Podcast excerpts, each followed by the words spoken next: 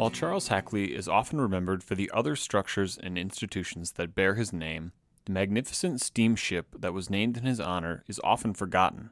This ship had a long and fascinating history before, during, and after its time in Muskegon. The Charles H. Hackley first began its voyages in 1892 as the Hartford and was used to transport passengers and cargo between Hartford, Connecticut, and New York City.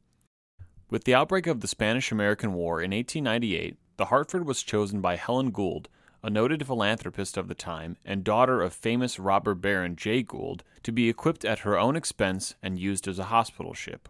The Hartford then became the Terry and was stationed off the coast of Havana until the spring of 1900. Miles Berry had a strong connection to Muskegon, beginning his seafaring career here in 1877 as a tugboat fireman and working his way through the ranks. Along with his two brothers, Miles Berry moved to Chicago in 1889 and began a successful tugboat line, seeking to compete with the Goodrich Transportation Company, who had a monopoly on freight shipments from Muskegon to Chicago.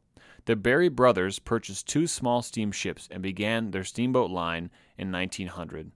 Upon purchasing the Terry in 1901, Miles Berry announced that the steamer would resume its former name Hartford and make a grand trip from its dock in New York City to Chicago that was organized by William H. Barney, owner of the Occidental Hotel. On August 22nd, the Hartford set off from New York City, traveling north along the coast and then down the St. Lawrence River, stopping in Quebec on the way. While the trip was thoroughly enjoyed by the passengers on board, it was, however, fraught with some unexpected mishaps. After experiencing boiler problems in Montreal, the ship's passengers were forced to evacuate the ship, which then continued on after some delay. Then, while in the Welland Canal between Lake Ontario and Lake Erie, the Hartford struck a railroad bridge.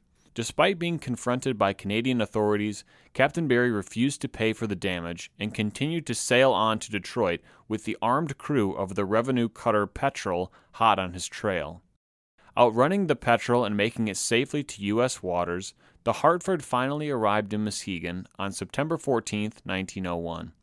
Some of the Muskegon residents who were present on this trip were Julia Hackley, Erie Hackley Smith, Margaret and Helen Hume, Caroline Sibley, Lewis Canitz, Alice and Dr. George Lefebvre, Alexander and Margaret Rogers, and William and Ella Barney. Soon after its arrival in Muskegon, the Hartford was formally christened the Charles H. Hackley in a ceremony on September 21, 1901.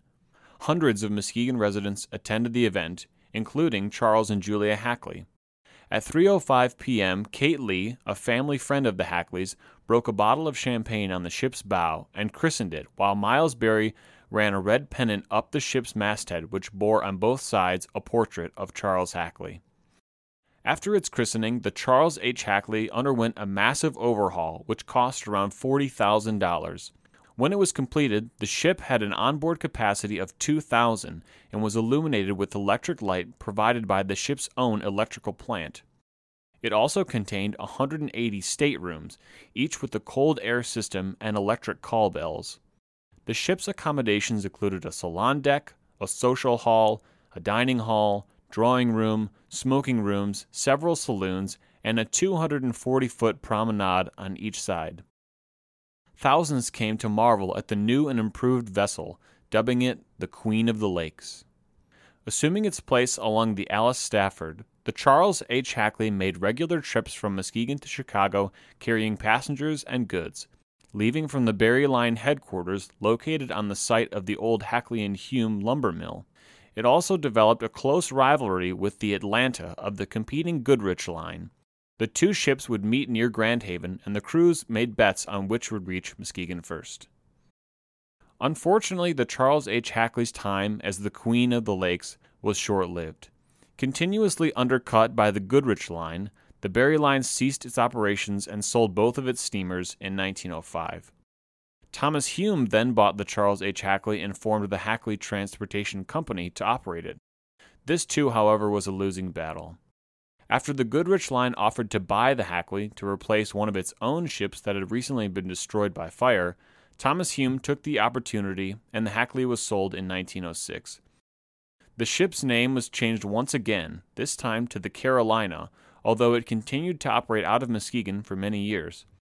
The ship changed hands many times until it finally met its end in 1950 when it was scrapped off the coast of Sturgeon Bay, Wisconsin. While its tenure was brief, the Charles H. Hackley and other luxury steamers like it remain a fascinating aspect of the Victorian era in Muskegon.